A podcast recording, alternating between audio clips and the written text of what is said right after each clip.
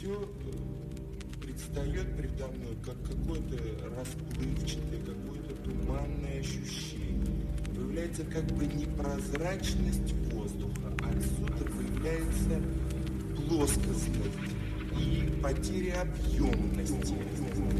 Вот, поэтому э, все видимое произ, производит впечатление фотографичности.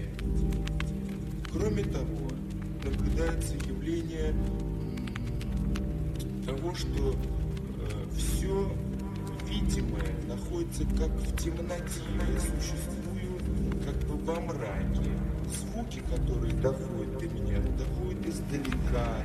Действительность, которая все-таки в конце концов раздражает меня, и как-то я на нее реагирую, предстает передо мной как, как бы немножко издалека. То есть она как бы видится, в мираже, она нереальна. Главное то, что именно я ушел от самого себя, ушел от внешнего мира, и оставаясь э, человеком еще способным что-то осмысливать,